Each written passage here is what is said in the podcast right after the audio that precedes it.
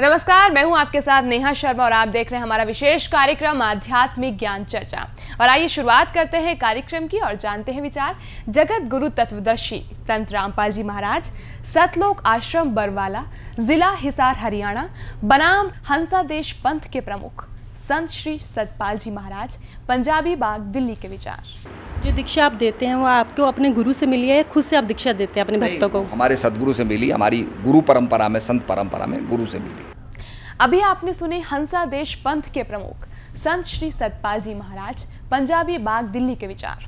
और आइए, अब जानते हैं जगत गुरु तत्वदर्शी संत रामपाल जी महाराज, सतलोक आश्रम बरवाला, जिला हिसार, हरियाणा के विचार।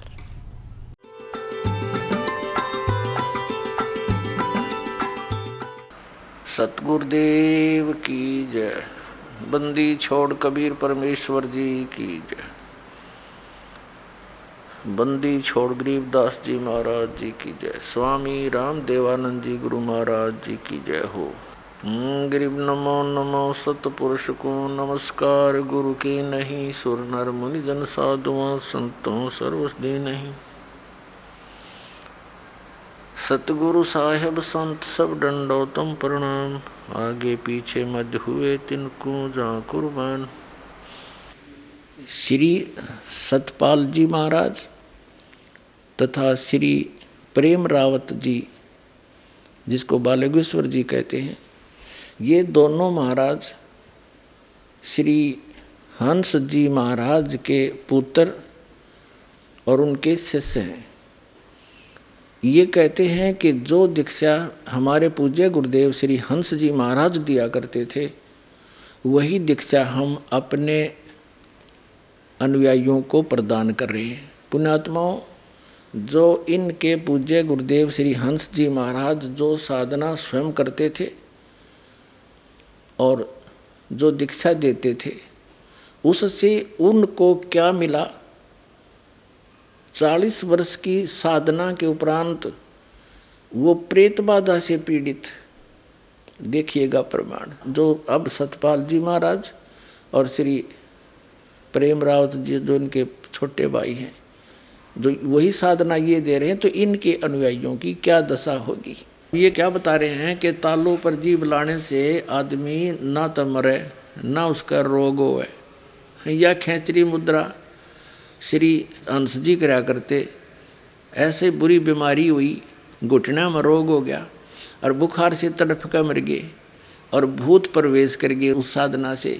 तो खा कैया साधना? अब हम लेते हैं पुस्तक हंस योग प्रकाश, देखिएगा। जो श्री अंश जी, यानी जिसमें भूत बढ़ रहे थे, उसके करकमलों से लिखी गई है ये। और ये कहाँ से प्रकाशित है?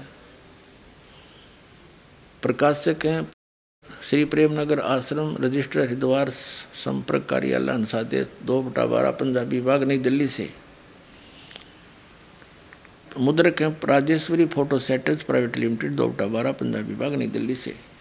ये दो शब्द में स्पष्ट लिखा है कि श्री श्री श्री 108 श्री गुरुदेव जी परम संत, योगीराज श्री हंस जी महाराज, आनंद कल सच्चिदानंद भगवान के श्री कर कमलों द्वारा इस ग्रंथ की रचना हुई। यह ग्रंथ विक्रमी संवत उन्नीस सौ अठासी, उन्नीस सौ में, यानी 1931 1932 में लिखा गया और संवत 1934 में यो प्रकाशित छप कर हुआ ये आज तक यही यही पढ़ा जा रहा है। अब ये है प्रश्न नंबर, इसके दो सौ नब्बे, दो सौ नब्बे ये है। अंश योग प्रकाश, और ये दो सौ इक्यानवे पर हम इसको पढ़ रहे हैं। ये क्या बताते हैं कि तालु छिद्र के ऊपर जिह्वा प्रवेश करके एक घड़ी मात्र खेचरी मुद्रा स्थित रहे तो योगी को सर्प, बिच्छू आदि का विष न लगे। बुढ़ापा, रोग, मृत्यु को जीत जाए। चमड़ जो चमड़ा ढीला होकर सरवटें पड़ती है, न हो। फिर तालों के ऊपर छिद्र में जीवा लगाकर सचिर करके भू, मध्यगत चंद्रमा से निकले हुए अमृत को, का जो योग पान करे, योगी पान करे, वे निसंदेह मृत्यु को जीत जा लेता है यह गोरखनाथ निश्चय से कहते हैं। अब यह साधना की श्री हंस जी ने, और ये कैसे मरा आगे दिखाएँगे? अब पढ़िएगा दो सौ बानवे पृष्ठ पे। इक्यानवे हमने पढ़ लिया। ये खेचरी मुद्रा सर्व सिद्धियों की माता है। यह देवी हमको प्राणों से भी अधिक प्रिय है, जो निरंतर इस अभ्यास से नित अमृत पान करता है। तो उसके कारण शरीर सिद्ध हो जाता है, अर्थात नाश नहीं होता और मृत्यु रूप हस्ती को खेचरी रूप सिंह मार देता है। ये शिव संहिता से ले लिया इन्होंने। आगे क्या बताया है कि जीवा को तिरछी करके तीनों नाड़ियों के मार्ग में जो कपाल छिद्र है, उसमें जीवा को योजित करे, यही खेचरी मुद्रा है, इसे योम चक्र भी कहते हैं। ये इनकी साधना है, एक तीन क्रियाएँ मत हैं और ये इन्हों के हैं, इसके करने से मृत्यु नहीं होती। हंसराज जी उन्नीस सौ छसठ में ऐसे तेज बुखार से मेरा बेहोश हो गया, कोई दवाई काम नहीं करी। लाइयो झलक और दिखा दूँ आपको। अपने आत्माओं, इन प्रत्यक्ष देखकर आज तक आप तो समझ नहीं सके क्योंकि आप तो बालक हो। रोगी डॉक्टर की औषधि के साल्ट को नहीं जान सकता। गोलियों के साल्ट को, दवाई के साल्ट को डॉक्टर ही जान सकता है कि ये औषधि कारगर है कि नहीं। ये दास भी डॉक्टर और जिनको तुम संत वो भी डॉक्टर जिनके तुम आश्रित हो। यानी डॉक्टर कहो, यो जन्म मरण का रोग जीव का लगा हुआ है। जब तक इसका नाश नहीं होगा, इतना परम शांति नहीं हो सकती। जिसके विषय में गीता जी अध्याय नंबर अठारह के श्लोक नंबर बैसठ में और गीता अध्याय नंबर पंद्रह के श्लोक नंबर चार में कहा है कि तत्वदर्शी संत की प्राप्ति के पश्चात परमेश्वर के उस परम पद की खोज करनी चाहिए। जहाँ जाने के बाद साधक फिर लौटकर कभी संसार में नहीं आते। अठारहवें अध्याय के बैसठ में श्लोक में कहा कि, अर्जुन, तू सर्वभाव से उस परमेश्वर की शरण में जा। उसकी कृपा से ही तो परम शांति को सनातन परम धाम को प्राप्त होगा। तो यह जन्म मृत्यु का रोग कटेगा, तभी तो परम शांति होगी।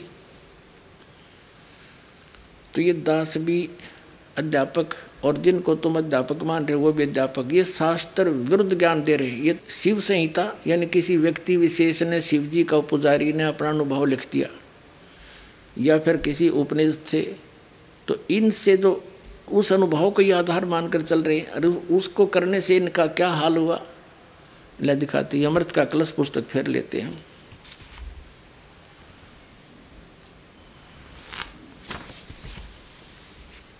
ये प्रकाशक हैं, ये इसके मुद्रक हैं। और इसके, ये देखिएगा, इसके 20 पृष्ठ पे, ये राजस्थान में सत्संग समाप्त हुआ। श्री महाराज जी सत्संग में नहीं पधार सके, तबीयत बहुत खराब हो गई। तभी सभी को सोता हुआ छोड़कर 18 जुलाई को श्री महाराज जी, वापस दिल्ली आ गए। यद्यपि प्रार्थना की गई कि आपको देहरादून ले जाया जाए, वह आपका इलाज और सेवा शुश्रूषा ठीक ढंग से हो सकेगी, लेकिन इनकी, देहरादून में इनका अपना निजी मकान भी था, दिल्ली में भी इनकी कोठी थी। महाराज जी ने सिर ला दिया और दिल्ली ले जाने के लिए संकेत किया।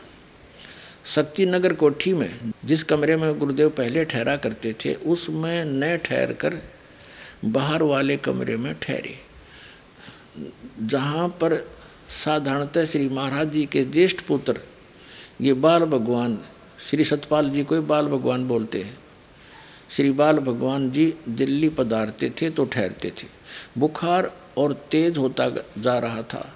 महाराज जी से कहा गया, महाराज जी, श्री माता जी को बुला लें, कोई डॉक्टर लाएँ या आपको देहरादून ले चलें? सेवकों ने प्रार्थना की। नहीं। महाराज जी बोले, नहीं, किसी को ना बुलाओ, जाओ, बाहर जाकर बैठ जाओ, मेरे पास कोई ना आए। इतना दुखी हो गया, किसी का बोल भी नहीं सुहा था इसने। इतना तंग हो रहा था, देखिए, कोई ना आए, सभी चले गए। फिर भी सलाह करके डॉक्टर को बुलाया गया और डॉक्टर ने जाँच करने के पश्चात दवा भी दी। लेकिन दवा का कोई असर नहीं हुआ।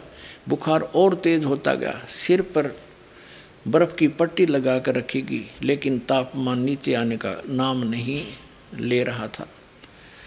ऐसा लगता था कि बाह्य उपचारों से कुछ होने वाला नहीं है, क्योंकि श्री महाराज जी योग मुद्रा में पहुँच गए थे। ये है इनकी अटकल, मूर्ख बनाने की। बुरा हाल हो रहा, कर रहा रहा है। अन्य को योग मुद्रा में पहुँच गए। बेहोश हो गया बुखार के दबाव से और मृत्यु होगी। सारी रात तड़प का अगले दिन उन्नीस जुलाई को इसकी मृत्यु होगी। ये देखो, ये वही बीस पृष्ठ पे हम पढ़ते हुए आ रहे हैं। सावन मास की सोमवती अमावसा की अमृत बेला, ब्रह्म मुहूर्त 19 जुलाई उन्नीस सौ छियासठ की प्रातः तीन बजे जगत से ये महान पुरुष हंस प्रभु संसार से महाप्राण कर गए। अब देखो इससे क्या क्या सिद्ध हो गया कि जो साधना ये करते थे, उसने कोई इनका प्रोटेक्शन नहीं किया। ये कर ही नहीं सकती। शास्त्र विधि त्याग कर्म मनाचरण जो करते हैं, गीता जी दया नंबर सोलह के श्लोक नंबर तेईस और चौबीस में स्पष्ट किया कि वो बालकों का लेख है। उसके सारा विरुद्ध इन साधना और सारा विरुद्ध ज्ञान जनता में बांटा और आप भी ग्रहण किया। तो क्या हाल हुआ? अन्य का क्या होगा? अंडरस्टूड है। जब तक पुण्य चलते हैं प्राणी के पूर्व जन्मों के जैसे बैटरी चार्ज होती है। और उसको से चार्जर भी ना ला रखा हो, और चार्जर लगा रखा हो, और वैसे टांग रखा हो, जहाँ बिजली है ना उसमें तो वो चार्ज नहीं हो रही। और जब तक वो उसकी अक्षमता पहले की है उसके अंदर जो रिज़र्व कोटा, तब तक तो उससे बल्ब भी जग रहे हैं, पंखे भी चल रहे हैं नो प्रॉब्लम और जब वो एकदम डाउन होएगी, क्योंकि चार्जर है ही नहीं तो सारी प्रॉब्लम जो श्री अंश जी को भोगनी पड़ी। चालीस साल की साधना के बाद और प्रेत प्रवेश कर, झाड़े ला के निकलवा संत का। प्रेत बाधा दूर हुई। धिक्कार ऐसी भक्ति को मनुष्य जीवन अपना भी डबो दिया, करोड़ों का और सिर पर भार धर दिया इस भोली आत्मा ने। अब लिखा है इस अमृत के कलश में कि ये बता रहे हैं अंश जी, के मैं पहले आर्य समाज के विचारों से प्रभावित था। ओम नाम का जाप करता था। फिर ये स्वरूपानंद नंगली वाला एक ऐसा अज्ञानी संत मिला वह थोड़ी बहुत तो शास्त्र अनुकूल साधना का, ओम नाम का जो लाभ मिलना था, वो भी छुटवा दिया इस पुण्यात्मा का। और ये डले डुबा दिए। और यह इसने सहर स्वीकार कर ली। क्योंकि हम बोले हैं, बालक हैं। हमने जो भी कोई अटपट सी बात अलग से दिखाता, हमें अच्छी लगती है। और उसको छोड़ देते हैं ओरिजिनल को। तो ऐसे ही दुरुक्ति आपनी कर ली। और पूरे करोड़ों की संख्या में और डबो दिए। इनके पुत्र लग रहे विषय काम में। दुनिया के अनमोल जीवन का नाश करने के लिए। मानुष जीवन दुर्लभ है, मिले न बारम्बार जैसे तरवत से पत्ता टूट जाओ, बोर नहीं लगता, डर। अब ये और क्या क्रिया बताते हैं? अब हम फिर हंस योग प्रकाश श्री हंस जी की ही करती है, इन्हीं के द्वारा अनुभव लिखा गया अपना। ये देखिएगा, ये हंस योग प्रकाश में आ गई हम। वो अमृत का कलश हमने रख दी।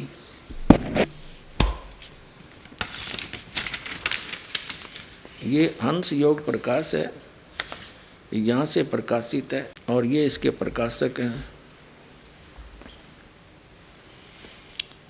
ये मुद्रक है इनका। और इसमें स्पष्ट है कि महाराज जी ने अपने हाथ से लिखा ये। अब हमने 200 सौ बाणुओं पर पढ़ लिया था, जिसमें इन्होंने खेचरी मुद्रा का वर्णन बताया है यह खेचरी मुद्रा के विषय में। अब अनहद नाद विधि या दो सौ तिरानवे पे है।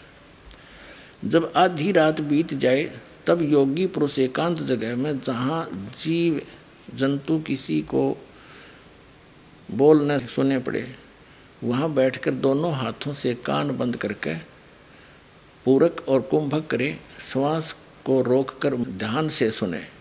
ये इनकी अनहद साधना है। जो भीतर का नाद है उसको दाहिने कान से सुने। और पहले झिंगर कैसा नाद मालूम होगा, फिर वंशी का सा शब्द होगा, फिर उसके बाद बादल की गर्दन होगी, फिर झंझा की आवाज़ हो आवेगी, फिर भौरा का शब्द होगा, आगे घंटा और कांसे के पात्र की आवाज़ आएगी। फिर तुरई का शब्द तथा भेरी मृदंग और नंगाड़े की आवाज़ आएगी। ये कोई अन्य किसी संत का अनुभव जो संस्कृत में लिखा है, ये अनुवाद करके इन्होंने अपने प्रमाण में लिया है कि ये साधना ये ऋषि भी करते थे। कान बंद करके अंदर अनदनाद सुनना, ये इनकी क्रिया। और इसको यही साधना एक खेचरी मुद्रा को छोड़कर प्रकाश देखना, आनंद धुन सुनना और पाँचों नाम काल के जाप करना, ये राधा स्वामी पंथ वाले बताते हैं हैं? और वही साधना ये इनकी है। सबका मिल जुला कर इनका सारा वही वही खिचड़ी पक रही है, काल के ही जाल में फंसे पड़े हैं। वर्तमान के अंदर श्री सतपाल जी महाराज जो श्री हंस जी के सुपुत्र हैं, और इनको नाम दान का भी ये आदेश ना दे पाए, क्योंकि ये तो उन्नीस में बेहोश होकर मर गए। उस समय श्री सतपाल जी महाराज तो मंसूरी पढ़ रहे थे, ये देखिएगा। ये अमृत के कलश पुस्तक है इन्हीं की। अब वो हंस योग प्रकाश हमने रख दी, अब हम ये अमृत के कलश, ये पढ़ रहे हैं, यहाँ से, ये इसका लेखक है। ये यहाँ से प्रकाशित है। और ये ये यहाँ से मुद्रित है। अब इसके हमने बीस पर पढ़ लिया था कि 19 जुलाई ब्रह्म मुहूर्त में ये बेहोश होकर मरे थे यहाँ पर। इन पता भी नहीं था। ये ऊपर आपने देख ही लिया, संकेत दिया। मैं महाराज जी को ये राजस्थान से दिल्ली ले आए शक्ति कोठी में, शक्ति नगर कोठी में। और वहाँ फिर ये डॉक्टरों ने इलाज किया। बुखार तेज़ होता जा रहा था। महाराज जी, इनसे कहा, श्री माता जी को बुला दें। ये न मना कर दिया। किसी को ना बुलाओ तुम बाहर चले जाओ। बाहर जाकर बैठ जाओ, मेरे पास कोई ना आए। फिर भी सलाह करके डॉक्टरों को बुलाया गया। डॉक्टरों ने जाँच करके पश्चात दवा भी दी, लेकिन दवा कोई असर नहीं हुआ। बेहोश हो गई, ये अचेत हो गए। बुखार और तेज हो गया। सिर पर बर्फ़ की पट्टी लगातार रखी गई, लेकिन तापमान नीचे आने का नाम नहीं ले रहे थे। ऐसा लगता था कि बाह्य उपचारों से कुछ होने वाला नहीं है, क्योंकि श्री महाराज जी योग मुद्रा में पहुँच चुके थे। अचेत हो गया था, बेहोश हो गया। फिर इस तारीख को ये महाप्राण कर गए उन्नीस जुलाई, अठारह की ये बात है, सारी रात दुख पा गए और प्रातः तीन बजे उन्नीस सौ छियासठ को ये महाप्राण कर गए ठीक है? अब यहाँ बत, इक्कीस पर देखिएगा इसके, इक्कीस पे। तुरंत ड्राइवर ने कार में पार्थिव शरीर को रखा और कुछ प्रेमियों के साथ वे देहरादून के लिए रवाना हो गए। दिल्ली से टेलीफोन पर सूचना दे दी गई कि महाराज जी आ रहे हैं, कमरा तैयार रखा जाए। जैसे ही देहरादून कोठी में कार पहुँची और लोगों ने महाराज जी के पार्थिव शरीर को देखा तो सभी फूट फूट रोने लगे। श्री माता जी शोक व्याकुल हो, अचेत हो गई। श्री महाराज जी के ज्येष्ठ पुत्र श्री बाल भगवान, यानी सतपाल जी महाराज जी को मंसूरी से बुला गया। ये मंसूरी पढ़ रहे थे जब पंद्रह साल के थे। उन्नीस सौ छियासठ में ये पंद्रह साल के थे, उन्नीस सौ इक्यावन में इनका जन्म हुआ तो वहाँ से बुलाए गए। तो कहने का भाव ये है, और ये वो छोटा लड़का जो इनके पास था माता जी के पास देहरादून था। ये, वो आठ वर्ष का ही था सारा। तो कहने का भाव ये है कि ये इन दोनों को नाम देने का आदेश भी ना देगे। और आगे फिर ये स्वयं भू संत बन के दो भाई न्यारे न्यारे लागे। एक में काम नहीं चला था। अगर ये सच्ची भक्ति होती तो विश्व में एक का संत बतेरा। तो पुणात्माओं श्रद्धालु तो श्रद्धालु ही होते हैं। संतों पर विश्वास किया कि बड़े परम संत बड़े पहुँचे हुए होंगे इनको कख भी पता नहीं। अभी आपने सुने जगत गुरु तत्वदर्शी संत रामपाल जी महाराज सतलोक आश्रम बरवाला जिला हिसार हरियाणा के विचार। और आइए अब जानते हैं हंसा देश पंथ के प्रमुख संत श्री सतपाल जी महाराज पंजाबी बाग दिल्ली के विचार। महाराज जी परमात्मा साकार है या निराकार वेदों के अनुसार? ऐसा है कि ये बहुत बड़ा एक विवेचना इसकी है, बहुत लंबा इसका है। मैं ये नहीं कहूँगा कि परमात्मा है। अब उसके अनुभव के आधार पर उसको साकार और निराकार आप समझ सकते हैं। सबसे बड़ी चीज़ है कि परमात्मा है। अभी आपने सुने हंसा देश पंथ के प्रमुख, संत श्री सतपाल जी महाराज, पंजाबी बाग दिल्ली के विचार। और आइए, अब जानते हैं जगत गुरु तत्वदर्शी संत रामपाल जी महाराज। सतलोक आश्रम बरवाला जिला हिसार हरियाणा के विचार। महाराज जी परमात्मा साकार है या निराकार? वेदों के अनुसार परमात्मा साकार है मनुष्य सदृश्य है वेदों में प्रमाण है वो सतलोक में रहता है। ये क्या बताते हैं? भगवान केवल ज्योति स्वरूप है उसका ज्योति स्वरूप ही देखा जाता है ज्योति ही दिखाई देती है यही उसका असली रूप है। ये ज्योति स्वरूप तक काल की है ये सामने आता नहीं ये प्रकाश तो देखा ये काल का देखा जाता है। ये देखिएगा, एक पुस्तक है, अध्यात्म शंका समाधान। किसके द्वारा इसका शंका समाधान किया गया है?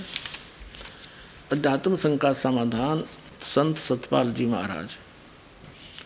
लेखक महात्मा हरि संतोषानंद। ये प्रश्न उत्तर सतपाल जी के हैं, और लेखक है सिर्फ़ ये महात्मा हरि संतोषानंद। प्रकाशक हैं ये मानव उत्थान सेवा समिति दो बटा बारह, पूर्व पंजाबी बाग, नई दिल्ली, छब्बीस। और मुद्रक हैं इनके, ये मुद्रक हैं Rajeshwari photo setters private limited दो बटा बारह पूर्वी पंजाबी बाग, नई दिल्ली से। ये पाँच नंबर पृष्ठ पे श्री सतपाल जी से प्रश्न किया गया कि सभी धर्मों के लोग कहते हैं, भगवान एक है, परमात्मा एक है।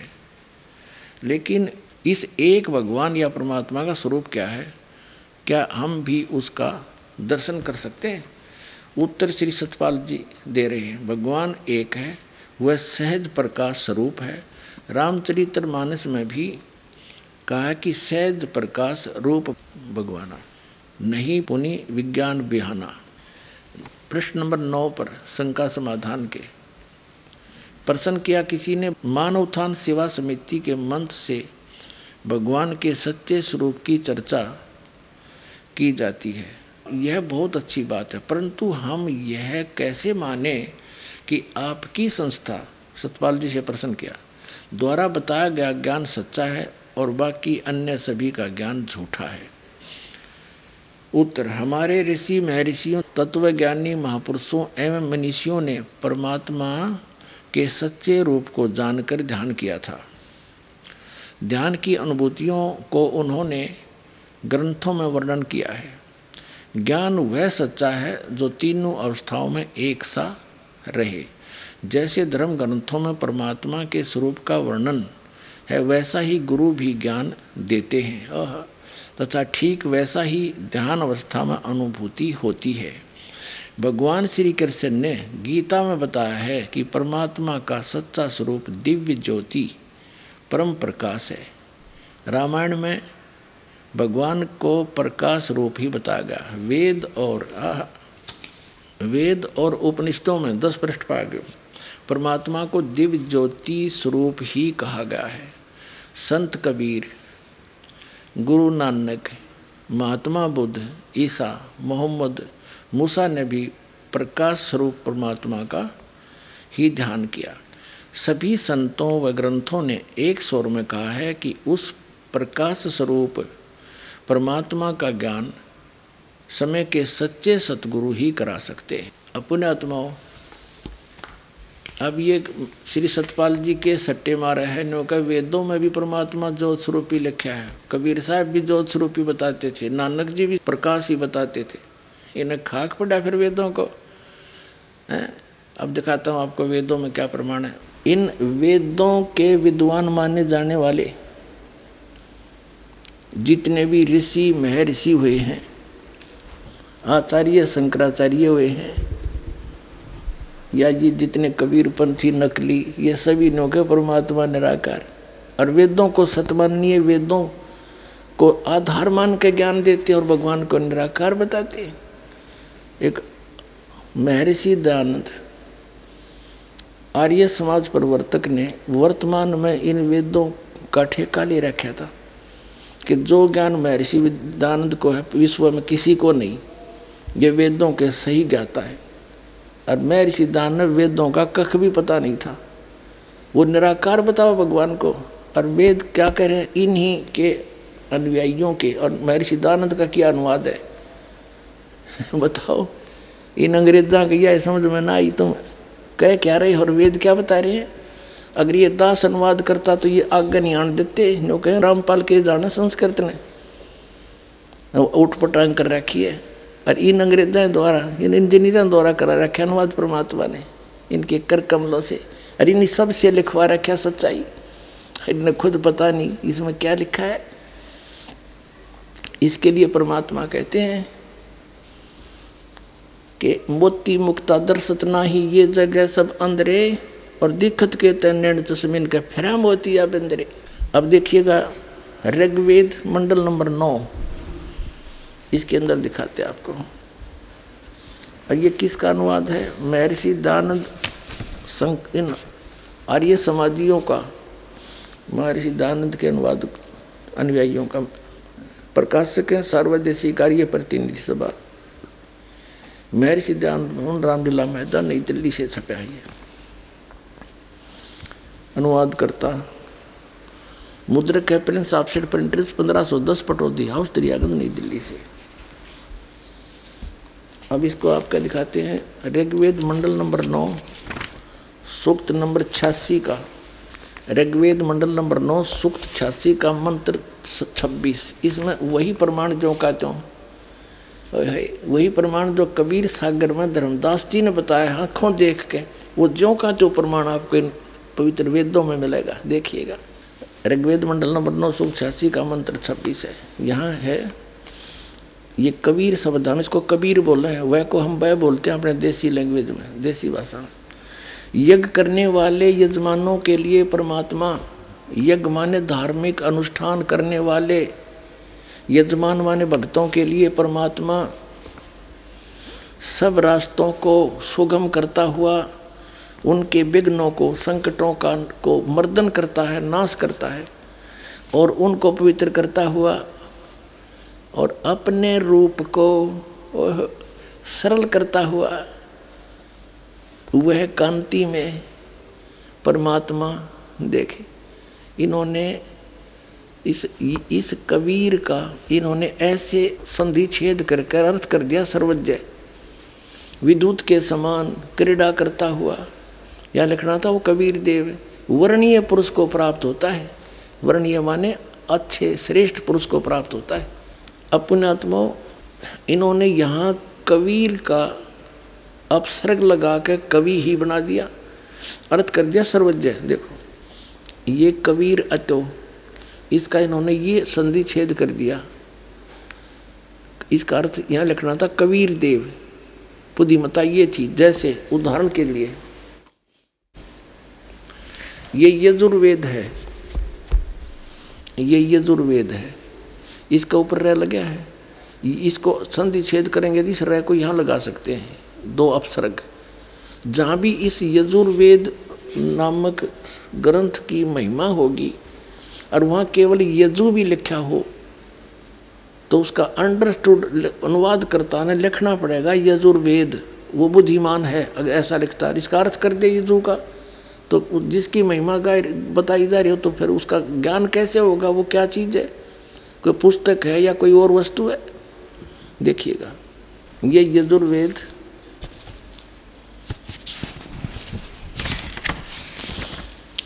ये प्रकाशक हैं सार्वदेशी कार्य प्रतिनिधि सभा, दो बटा पाँच मेरे सिद्धांत भवन, रामलीला मैदान, नई दिल्ली से।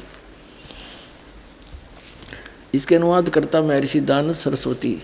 आर्य समाज प्रवर्तक मुद्र के प्रिंस ऑफसेट प्रिंटर्स, पंद्रह सौ दस पटौती हाउस दरियागंज नई दिल्ली से। इसके छत्तीसवें अध्याय में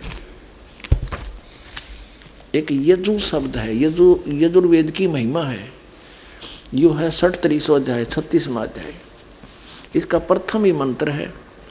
इसमें लिखा है रेचम वाचम परपदे, मनो यजु यजु हु परपदे। यहाँ देखो। इसका अनुवाद यहाँ किया महर्षि दानंद ने। यहाँ लिखा कि ये यजु का अर्थ इसने यजुर्वेद करना पड़ा। ओनली यजु लिखा मूल पाठ में। तो बिल्कुल ठीक किया। और यहाँ अगर कर देता इसका अर्थ तो कैसे पता लगता है, महिमा, यजुर्वेद की है किसी और की? तो ऐसे ही समझो पुणात्माओं जहाँ पर परमात्मा की महिमा चल रही है, उसकी महिमा गाई जा रही है और वहाँ ये कवि शब्द है तो कबीर देव लिखना पड़ेगा। और जहाँ पर कोई कविता के बारे में है तो वह अंडरस्टूड है काव्यकार। उसका अलग अर्थ किया जा सकता, सर्वज्ञ तो हो ही नहीं सकता। कवि कोई सर्वज्ञ हुआ आज तक? इन मारा के सट्टे। अब आपको दिखाते हैं, हम फिर ये ऋग्वेद पर आगे, यजुर्वेद रख दिया। अब हम यहाँ आगे। ऋग्वेद मंडल नंबर नौ सुख छियासी का ये मंत्र छब्बीस है। हम फिर पढ़ लें इसका। कहते हैं, यज्ञ करने वाले यजमानों, यानी साधना करने वाले साधकों, भक्ति करने वाले भक्तों के लिए परमात्मा सब रास्तों को सुगम करता हुआ, उनके विघ्नों को, संकटों को मर्दन करता है और उनको पवित्र करता हुआ और अपने रूप को सरल करता हुआ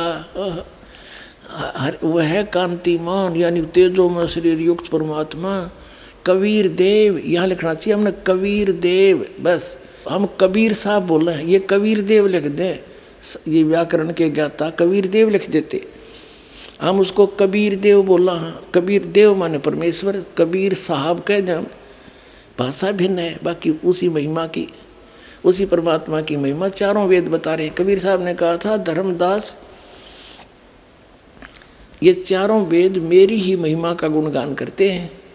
वेद मेरा भेद है। मैं ना मिलूं वेदन के माही, और जौन वेद से मैं मिलूं, ये वेद जानते नहीं।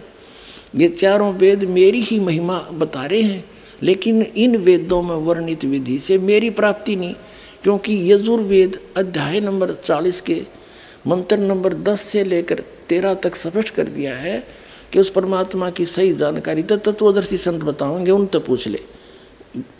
वेद ज्ञान दाता भी वही है जो गीता ज्ञान दाता है, और वही कुरान शरीफ ज्ञान दाता है। तो ये कहता है कि उनसे पूछो। तो यहाँ पर जो परमात्मा कहते हैं कि जो वेदों में ज्ञान है, वो तो मेरे बारे में है, लेकिन मेरे पाने की विधि को ना, क्योंकि ये वेदों में केवल एक ओम मंत्र है।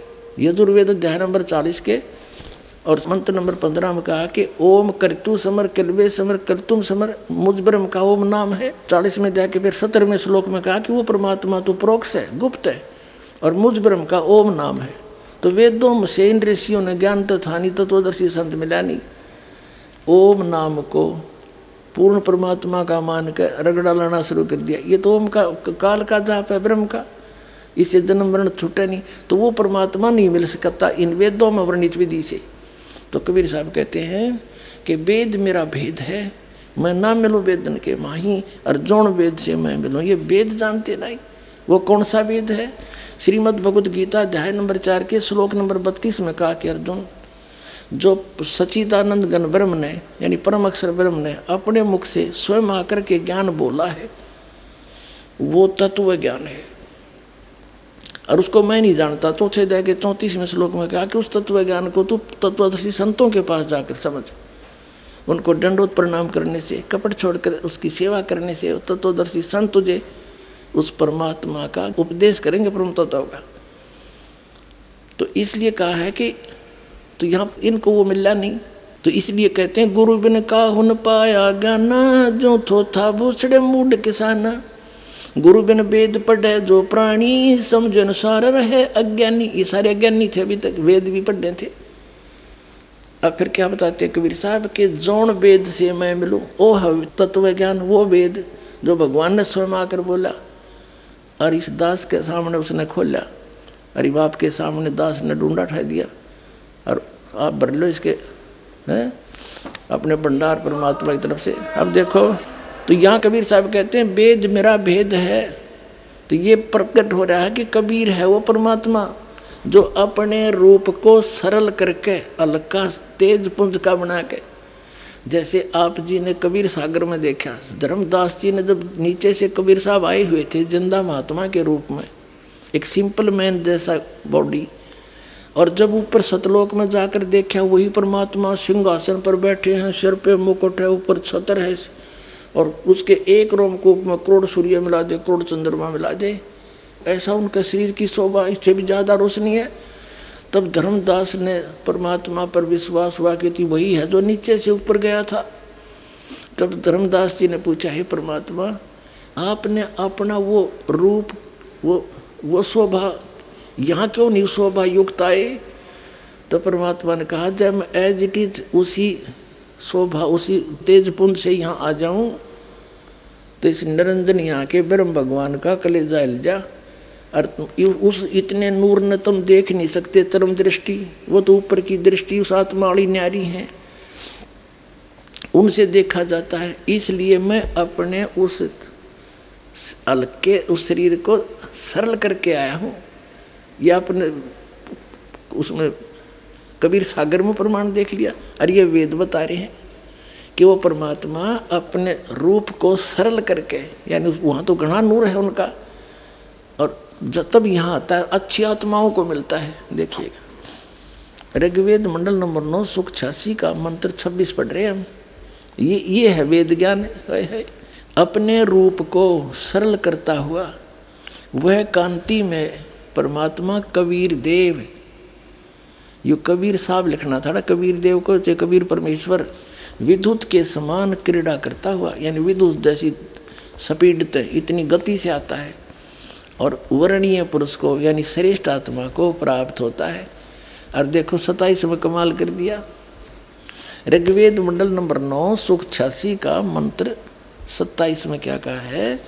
वह प्रकाश पुंज परमात्मा को, जो परमात्मा ध्रू लोक के और तीसरे पृष्ठ पर विराजमान है, वहाँ बैठा है वो भगवान, वहाँ रहता है और वहाँ से चल कर आता है, गति करके। अब और दिखाते हैं। ऋग्वेद मंडल नंबर नौ, सुक्त बयासी का है। ऋग्वेद मंडल नंबर नौ, सुक्त बयासी का। और ये मंत्र नंबर एक देखें। इसमें लिखा है कि जो सर्वोत्पादक प्रभु, सबकी उत्पत्ति करने वाला परमात्मा, प्रकाश रूप सद्गुणों की वर्षा करने वाला और पापों का हरण करने वाला, वह राजेव राजेव माने राजा के समान, राजा के समान। देख, ये दो सौ उनहत्तर पे कदे नकली फेरने कह दें पृष्ठ बदल गया होगा। और ये दो सौ सत्तर पे राजा के नुन तो दिया अपने राजा के समान दर्शनीय है। देखण में राजा के समान है, सिंहासन पर बैठा है। और वह पृथ्वी आदि लोक लोकांतरों के चारों ओर शब्दमान हो रहा है। वह वर्णीय पुरुष को जो दृढ़ भक्त है, उसको पवित्र करता हुआ प्राप्त होता है। उसको मिलता अच्छी अच्छी आत्माओं को। जिस प्रकार विद्युत यानी आकाशीय बिजली स्नेह वाले स्थानों को आधार बनाकर प्राप्त होता है। अब आगे बताऊँगा, पहले ये पढ़ लें। अब दूसरा मंत्र, ऋग्वेद मंडल नंबर नौ, सुक्त बयासी का मंत्र दो। हे परमात्मन, वो किस उद्देश्य से आते हैं? उन भक्तों को मिलते हैं। उपदेश करने की इच्छा से आप उनको तत्व ज्ञान बताने की इच्छा से आप महापुरुषों को प्राप्त होते हो। आप अत्यंत गतिशील पदार्थ के समान हमारे आध्यात्मिक यज्ञ को प्राप्त होते हैं, बहुत स्पीड आते हो। और आप सर्वज्ञ नहीं कबीर देव हैं, आप कबीर परमात्मा हैं। आप कबीर परमात्मा हो गया स्पष्ट। आप कबीर परमात्मा हैं। शुद्ध स्वरूप हैं हमारे पापों को दूर करके। हे हे सोम, हे अमर परमात्मा, हमको सुख दे। अपने आत्माओं क्या बताया है कि वो परमात्मा सतलोक में रहता है? उसके तीसरे भाग में, तीसरे पोर्शन में, सबसे ऊपर वाले में टॉप मोस्ट गरीबदास साहिब जी ने परमात्मा को देखा, कहा, अरस कुर्स पर सवेत गुमट है जहाँ सतगुरु का डेरा। अरस के कुर्स पर समेत गुमुज है, और सवेत छतर सिर मुकट विराज। और देखत न उस चेहरे नु, गरीबदास ये वक्त जाते, रो गए इस पैरे कहते हैं जब तत्वदर्शी संत मिला नहीं और यो ज्ञान समझ में आया नहीं तो ये मनुष्य जीवन आपका चला जाएगा और रोगे इस पैरे ने, इस समय ने याद कर रोया करोगे। इन नकली संतों से पीछा छुटाओ, इस दास के पास आओ और अपना कल्याण करवाओ। बोलो, सतगुरुदेव।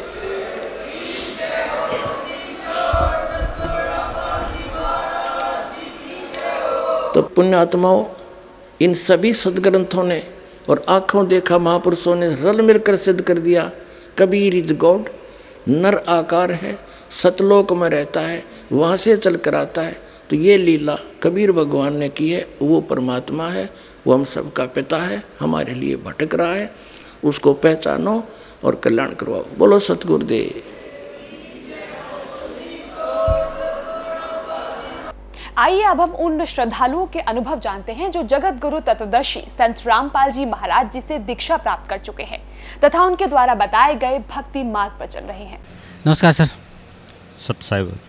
क्या शुभ नाम है जी आप जी का? मैं भगत हरि गोविंद दास नेपाल से। सर संत रामपाल जी महाराज की शरण माने से पहले आप कौन सी भक्ति करते थे? हम तो ऐसे कोई भक्ति नहीं करते थे कभी कभी मौका लगता था तो शंकर जी का नाम लेते थे। शिव जी का नाम लेते थे बस इतना ही। बाबूजी और दादाजी ने सात बीघा नेपाल की जगह दे के सात बीघा जगह दे के अपने घर के द्वार पर आगे में राम जानकी मंदिर बनवाए हैं।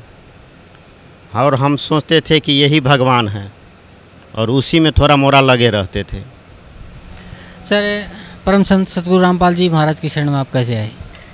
संत जी के शरण में हमसे पहले हमारे ससुर जी लगभग एक डेढ़ वर्ष, दो वर्ष पहले से थे और उन्होंने हमें बीच बीच में प्रेरणा दे रहे थे कि परमात्मा ये है, इसमें लगे रहो, लेकिन हमको विश्वास नहीं होता था। किताब भी दिए, हम एक दो पेज पढ़े, हमको कुछ समझ में नहीं आया और हम पढ़ नहीं सके। और हम उसको घोर विरोध करते थे तो पर भी कहना नहीं मानते थे पटक पटक हमको कहते थे और हम उसको घोर विरोध करते थे। एक दिन की बात है, हम अपने गाँव मिर्चया से पाँच किलोमीटर, मनहरवा पश्चिम पड़ता है, वहाँ आम तोड़ने गए आम। और छोटा सा गाछ था, आम तोड़ लिया, चार पाँच फीट पर से हमने खस गया। और खसने के बाद मेरा पीठ का रीढ़ पूरा टूट गया। मैं लेटे रहा, उठ नहीं सका। किसी किसी ने सहारा दे के वहाँ जो देखने वाले सब हमको उठाया उठा के मिर्चैया लाया।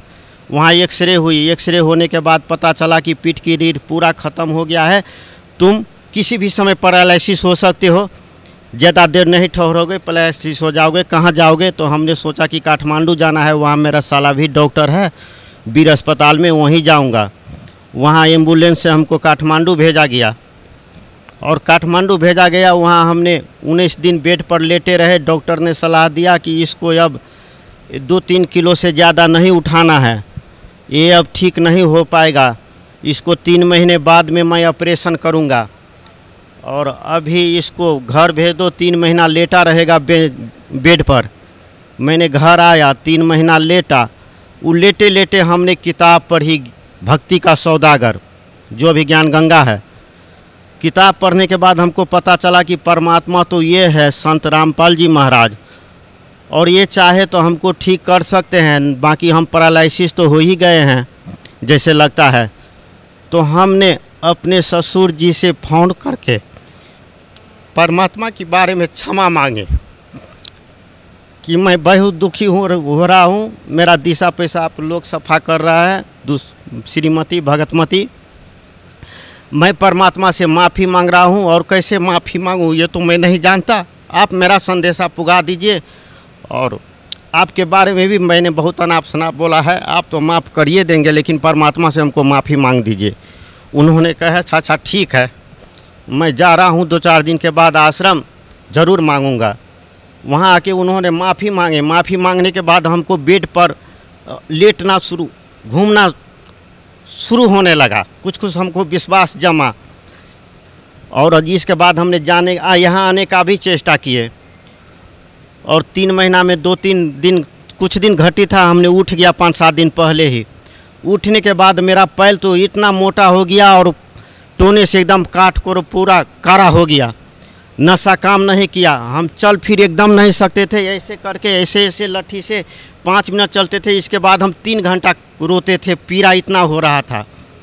ठरे ठरे दिशा करते थे। हमने जीवन से हार मान लिया। सोचा कि अब हम मर जाए, इसी में अच्छा है। लेकिन आत्महत्या करे तो परिवार का लोग दुखी होगा। हम खाना पीना बंद कर देते हैं और खाना पीना बंद करने के बाद धीरे धीरे शरीर गल जाएगा और मर जाएँगे हम। यही हमने सोचा। तो ससुर जी ने यहाँ लाने का चेष्टा किए। हमने बोला ठीक है मैं जाने के लिए तो तैयार हूँ लेकिन मेरा उम्मीद नहीं है कि अब मैं मरा हुआ आदमी ठीक हो पाऊँगा। यदि मैं ठीक नहीं होता हो तो, तो आप हमको आश्रम में छोड़ देंगे। और वहाँ भी मैं कुछ दिन रास्ता देखूँगा ठीक नहीं हो पाया तो नेपाल उत्तर आने की वजह मैं वहाँ से भी दक्षिण चला जाऊँगा। आप हमें जिद न करना, इस शर्त पर ले जाना चाहते हैं तो चलिए। तो उन्होंने यहाँ पाँच सात दिन रहने का, पाँच दिन रहने का इस किस्म से टिकट लिया। हमने यहाँ आया, आते दिन हमको बहुत दिक्कत हुई। दिक्कत क्या हुई कि उधर मेरा साला डॉक्टर था। उसने अपने सीनियर डॉक्टर के सलाह अनुसार हमको फ़ोन करता था और मेरे बेटा भी वहाँ रहता है, उससे भी फ़ोन करवाता था। कि आप नहीं जाओ वहाँ। रास्ते में पूरा पैरालिसिस हो जाओगे, जो कुछ भी थोड़ा मोड़ा चलना आता है, वो भी खराब हो जाएगा। आप यहाँ आ जाओ, काठमांडू, डॉक्टर के यहाँ। आपको ऑपरेशन कर दिया जाएगा। हमने अपने कान से सुना था कि ऑपरेशन करने के बाद भी हम दो किलो से ज़्यादा न उठा पाएँगे। और हम दो किलो उठाने वाला अपना पेट नहीं पाल सकेंगे तो बाल बच्चा का क्या पालते? इसलिए हमको लगा, नहीं, हम परमात्मा के ही यहाँ, वहाँ जाएँगे। कहीं वहाँ तो ससुर जी कहते हैं कि ठीक हो जाओगे। लास्ट में पटक पटक फ़ोन हुआ तो लास्ट वाले में बोले कि ठीक है अब आप फ़ोन मत उठाओ वहाँ का और चलो आप वहाँ से दौड़ते हुए आएँगे। और दौड़ते हुए वाले शब्द जो बोले तो वहाँ जो देखने वाले थे कुछ माई लोग, वो लोग हंसने लगे कि मरा मुर्दा को ले जा रहा है और कैसे दौड़ते हुए आएगा। हमको भी आश्चर्य लगा, दौड़ते हुए तो नहीं आ सकेंगे, हो सकेगा, कुछ सुधार हो सकता है। हमने ठीक है, यहाँ आने के लिए कर लिया। आया भी, रास्ते में कोई दिक्कत नहीं हुई। यहाँ आके सत्संग चालू था। हमको दो बैग पर बैग रख दिया गया और हम उस पर बैठ गए। सत्संग सुने, सत्संग सुनने के बाद में नामदान लिए। नामदान लेने के बाद में हमने दर्शन करने आया। दर्शन करने आया तो हमारे साथ में जो थे हमारे ससुर जी और मेरे पीठ में बेल्ट लगे हुए थे स्टील का और मैं लट्ठी पर ऐसे आ रहा था। यहाँ की सेवादारों ने लट्ठी रख दो भाई। हमने बोला, कैसे जा पाऊँगा? तो मेरे कंधा पर हाथ रख लेना। मैं ठीक है। तो हमारे ससुर जी को वहाँ से हटा दिए, लाइन में लगा दिए, वो लाइन में आ गए। इसके बाद पीछे में बेल्ट देखे, ये तो खोलना होगा। मैंने बोला कि ये तो मैं नहीं खोलूँगा खोलूँगा तो अभी थसक जाऊँगा। तो ठीक है, हम लोग खोल देते हैं और दो आदमी साइड में हो जाएँगे, उस पर हाथ रख लेना। आपकी मर्ज़ी, खोलना है, खोल दो। खोल दिए। खोलने के बाद यहाँ आए, हम अलग लाइन में हो गए। हमारे अगल बगल में हमारे जान पहचान वाली कोई नहीं थे। बस परमात्मा आए हमारे सामने। हमने बोले, गुरुदेव, अब इतना आदमी में, इतना भक्त लोगों में वो तो हमको पहचानेंगे नहीं। मैं क्या बोलूँ, ना बोलूँ? तो हमने यही सोचा कि परमात्मा से माफ़ी मांग लेंगे। हमने तो अनाप शनाप बोला है। हमने बोला, गुरुदेव, हमको माफ़ कर दीजिए। इसके आगे हम बोल नहीं सके। हमको आँख से आँसू आ गया। गुरुजी बोले कि, अरे बेटा, तुमको माफ़ तो मैंने कब का कर दिए हैं? तो हमको पता चला कि आगे पीछे कोई नहीं है, मेरा जान पहचान वाले गुरुजी कैसे हमको पहचान गए? ये तो साक्षात परमात्मा है, यहाँ छुपे बैठे हैं। बाप रे बाप, हमको ठीक हो जाएगा आप हमको विश्वास लगा। तब इसके बाद हम बोले कि माफ़ कर दिए हैं तो मैं कहाँ खड़ा हो पा रहा हूँ? पैर का नस एकदम फट रहा है डांर कमर एकदम दुख रही है, आँसू एकदम आ रहा है, दर्द से मैं खड़ा ना हो पा रहा हूँ। ठीक हो जाओगे बेटा, सब्र करो, थोड़े दिल के लिए व्हील चलिए, प्रयोग कर लो। तक तक में हमारे ससुर जी आगे, हमारे ससुर जी बोले गुरु जी ये वही है। हाँ हाँ हमने सारा इसको पहचान लिया। हमने इसको पहचान लिया, कहना नहीं पड़ेगा। बस इसके बाद हमने दंडोत प्रणाम किया। दंडोत प्रणाम करने से यहाँ का सेवादार ने रोका कि तुम नीचे मत लेटो, उठ नहीं पाओगे। मैंने बोला, यही चाहता हूँ, जो घर पर मरता यहाँ ठाँव पर आकर मर रहा हूँ, जगह पर आ गया गया हूँ। हमने लेटा और लेटने के बाद खुद उठ गए। उठाने के लिए तो चाह दो सेवादार, हमने मना कर दिया, आप नहीं उठाओ। मेरा कमज़ोर रीढ़ है, कहीं टूट जाएगा। मैं खुद उठ गया और उठने के बाद हमारे ससुर जी व्हील चेयर लाए, वहाँ था ही, उस पर बैठे। कुछ ही दूर ले गया कि मेरे शरीर में अथी पैर में शक्ति आया। मैंने बोला, रुकिए रुकिए रुकिए। नहीं नहीं, चलिए ना। नहीं नहीं, रुकिए ना रुकिए ना आप। बस वो रुके। रुकने के बाद क्या हुआ? तो मेरा पैर में शक्ति आया है, रुकिए तो। बस इसके बाद मैंने ठहरा हुआ तो सीधा ठहरा हो गया, जैसे अभी खड़ा हूँ। इससे पहले मैं ठहरा नहीं हो पा रहा था। और हमको आशीर्वाद मिले। उसी रात हम तीन बजे, लगभग पौने तीन बजे, पाँच मिनट लगी, जिसको पेशाब कहते हैं। पेशाब लगी, हमने गया बाथरूम। पेशाब करने के लिए जाने में दस बारह मिनट लगी। लौटते वक्त हमको दिशा आ गया। दिशा लगा। हम बोले, अब हम जाएँगे, अपने आदमी को उठा के लाएँगे। तब तक में क्या होगा, ना होगा? ठीक है, हम बैठ जाते हैं, बैठ तो सकते नहीं हैं। कोशिश करते हैं, यहाँ जो होगा होगा, दो तीन घंटा में तो आवे करेगा, जब सुबह होगी तो भगत लोग हमको लेटा देखेगा तो उठाएगा। हम बैठे, आराम से बैठ गए, सारे कपड़ा खोल उल के बाहर रख दिया, आराम से बैठ गए, दिशा हो गई। जो हम बैठ नहीं सकते थे घर पर, और इसके बाद पानी उनी सब हो गया हाथ उथ सब सफ़ाई कर लिया, आके सो गए। जब पौने छः, साढ़े पाँच बजे तो आए हमारे बाबूजी, ससुर जी, उठाने के लिए कि उठो उठो, चलो टॉयलेट जाना है। हमने बोला, हम तो आ गया। तो कैसे आ गया? कौन ले गया? कोई नहीं ले गया। हम तो खुद गया पौने तीन बजे। वहाँ लग गई दिशा। हमने कर लिया। बैठना हो गया हमको। बस इसके बाद हम दर्शन में फिर आए। गुरुजी को बोले, गुरुजी थोड़ा थोड़ा दुखी रहे। नहीं नहीं, बेटा, पूरा ठीक हो जाओगे। तीसरे दिन हम जब बस सौ सौ से आ रहे थे तो देखे यहाँ एक दो आदमी मात्र दर्शन में बाकी है। तो हम तो जब तक आएँगे यहाँ, तब तक गुरुजी चले जाएँगे भीतर। हमने लट्ठी फेंक के दौड़ना शुरू कर दिया, गुरुजी ने रुक गया। और हम आके यहाँ, गुरुजी अब तो मैं दौड़ रहा हूँ। हाँ हाँ हमने तुमको देखा, तब हम रुक गया। हमने तुमको देखा दौड़ते आते हुए। बस इसके बाद तीन दिन में लगभग हम पूरा ठीक हो गए। जो हम एकदम बैठ नहीं पाते थे, पैर उर एकदम फूल गया था हमारा। लास्ट में चार पाँच दिन में तो हम पैंट उट पहन लिए। इससे आगे हम कपड़ा न लगा पाते थे अपने से। पैर उठता था, ज़मीन से सिर्फ़ दो इंची। अंडर बियर दूसरे आदमी घुसा देता था और निकालता था। वो सब अपने करने लगे यहाँ आके। साक्षात परमात्मा मिल गई। और लास्ट में जाते समय हमने कहा, गुरुजी, मैं तो मोटरसाइकिल चलाता हूँ। कैसे हमको हिम्मत हो गई इतनी बड़ी बात मांगने की? वो भी गुरुदेव कहते जाओ बेटा, खूब चलाना। और कल होके घर पुगते ही हम कल होके एक मेरे घर में किरायादार रहता है, वो जा रहा था सब्ज़ी लाने मो- अपने मोटरसाइकिल से। हमने बोला कि रुको। तो उसको हम बताए थे, ऐसे ऐसे कहानी। वो बोले कि, आप चलाओगे मोटरसाइकिल? हाँ मैं चलाऊँगा। हम बोला तो स्टार्ट करके देगा। किक वाली थी। उसने स्टार्ट न करके सीधे चाबी हमको दिया। हम चाबी ले लिए। और गमछी था, कंधे पर गमछी को बांधे कमर में, स्टार्ट किया, स्टार्ट हो गई गाड़ी। हमने बाज़ार डेढ़ किलोमीटर पड़ता है, सवा किलोमीटर लगभग। वहाँ जाके सब्ज़ी सात किलोमीटर सात किलो सब्ज़ी बो के खुद ला लिए परमात्मा की दया से। अब मैं एकदम खुशी हूँ। सर परम संत सतगुरु रामपाल जी महाराज से नाम उपदेश लेने के बाद आपकी जो लाइलाज बीमारी थी, जहाँ कहीं आपका इलाज नहीं हो रहा था, वो आपकी ठीक हो गई। आपको बहुत सुख मिला जीवन में। तो सर, भक्त समाज को आप क्या संदेश देना चाहते हैं? मैं भक्त समाज को यही संदेश देना चाहता हूँ कि भक्त लोग पुराने बताए हुए साधु गुरु और ब्राह्मण सबके फेरी में पड़े हुए हैं।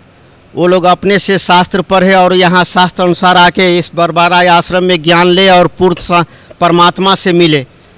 जो मोक्ष प्राप्त होगा, अभी यहाँ चौरासी लाख योनि में मनुष्य भटक रहा है और मारने जीने में भी काल का काल निरंजन का कोई अपना स्वार्थ है, जो स्वार्थ का अध्ययन करे, बूझे, मैं यही कहना चाहता हूँ। और यहाँ आने के बाद हमको क्या फ़ायदा हुआ? अभी हमारे तीन लड़का है, तीनों लड़का यहाँ से नाम ले लिया है। एक छोटा लड़का तो हमसे भी पहले लिया था। हमने उसको डांट डबर के, नहीं, ऐसा नहीं करना है, कहकर मना कर दिया था। बाद में फिर हमने बोला कि, अरे, हम तो नाम लिया, तुम काहे लिया हुआ छोड़ दिया?